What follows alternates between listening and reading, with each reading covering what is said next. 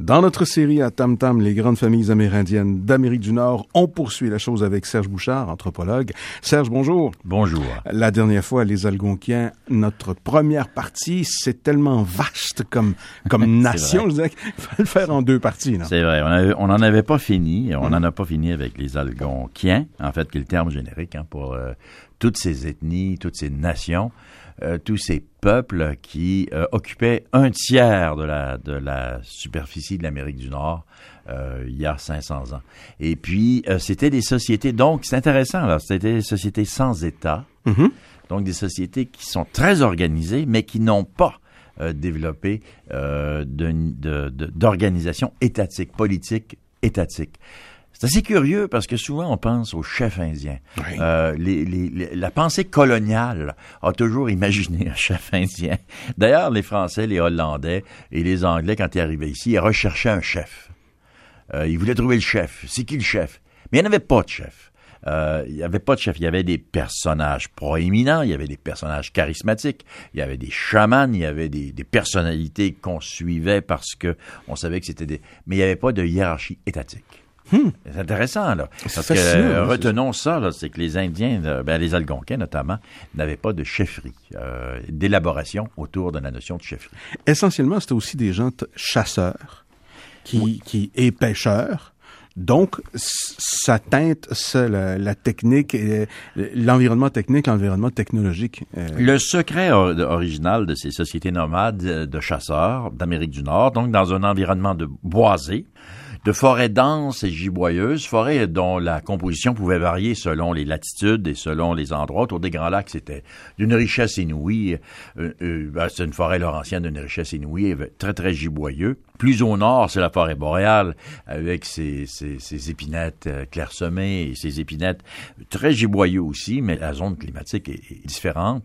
Mais le secret de ces sociétés, c'était leur flexibilité, hum. leur capacité de s'adapter, leur capacité de se mouvoir dans l'espace, mais aussi de s'adapter à toute situation qui se développait, que ce soit un feu de forêt catastrophique, euh, une désertion des animaux, enfin, ils s'adaptaient euh, rapidement et c'est en ce sens qu'ils n'avaient pas cette immense idée de développer des règles hiérarchiques euh, et tout ça. Alors tous les individus participaient à la créativité et à la flexibilité.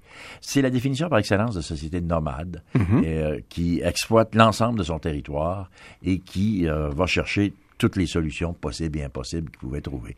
Ils avaient développé, les Algonquins, des compétences extraordinaires en navigation en forêt et en transport. Donc, c'était des, populations extrêmement sophistiquées euh, par rapport au transport, déplacement des marchandises, mais enfin, déplacement de, leurs biens. Ils avaient des tentes, ils avaient des... quand on est nomade, on bouge tout. on bouge tout. Quand on part, euh, on, on laisse rien. Et puis, donc, ils avaient, ils avaient des qualités là-dessus qui étaient des qualités extraordinaires. Et aussi pour s'adapter au, climat, euh, avec euh, la, guerre des mouches quand on est dans la dans la taïga au nord euh, durant l'été, et la neige aussi avec les raquettes particulières. C'était des sociétés sans faire de bon de philosophie du bon sauvage là, ou sans faire de, de mélancolie, de mauvaise aloi. Euh, partout à travers le monde, les populations euh, nomades étaient beaucoup plus en santé et beaucoup plus équilibrées que l'histoire euh, a voulu le dire par la suite. Pour ça, l'histoire est écrite par les coloniaux, mm. par l'histoire est écrite par les vainqueurs, l'histoire est écrite par le clergé.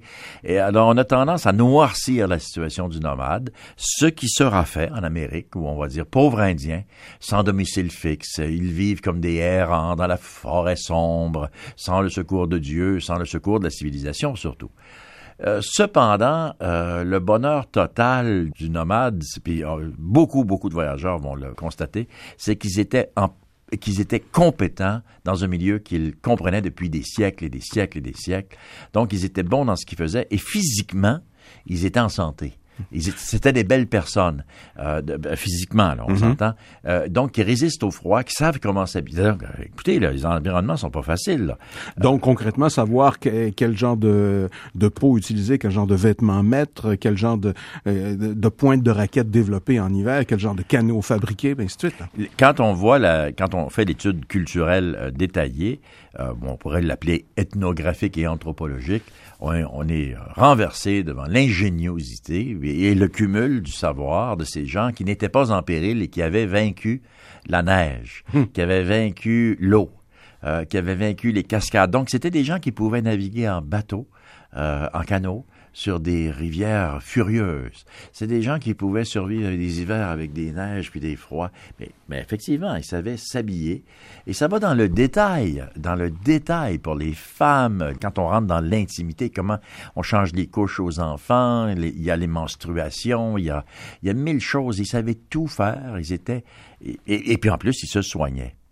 Donc, vous avez euh, l'humanité, euh, l'ingéniosité humaine dans sa diversité culturelle euh, les Algonquins, c'était des, des, gens qui maîtrisaient leur environnement sans euh, le modifier. Hmm. Alors ça, c'est intéressant.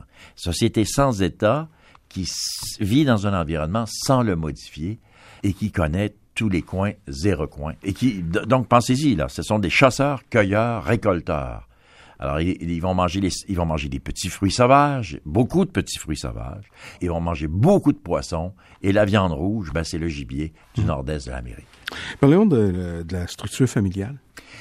La famille nucléaire existe, mais n'a pas d'importance. C'est-à-dire, elle existe, c'est-à-dire, il y a homme, il y a, il, y a, il y a, un père, il y a une mère, il y a des enfants, mais ce n'est pas l'unité de production, d'abord, ce n'est pas l'unité de fonctionnement. Euh, c'était la famille étendue. Mm-hmm. Donc, c'est des groupes de familles euh, qui vont passer euh, l'année, plusieurs années, la vie ensemble.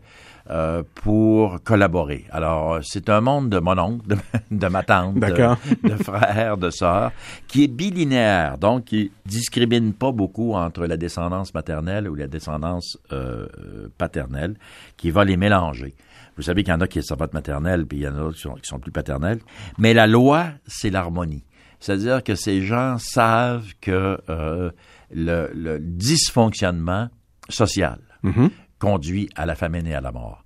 C'est-à-dire, les Algonquins, c'était des gens qui, vivaient un peu comme les Inuits, dont nous reparlerons dans une autre chronique.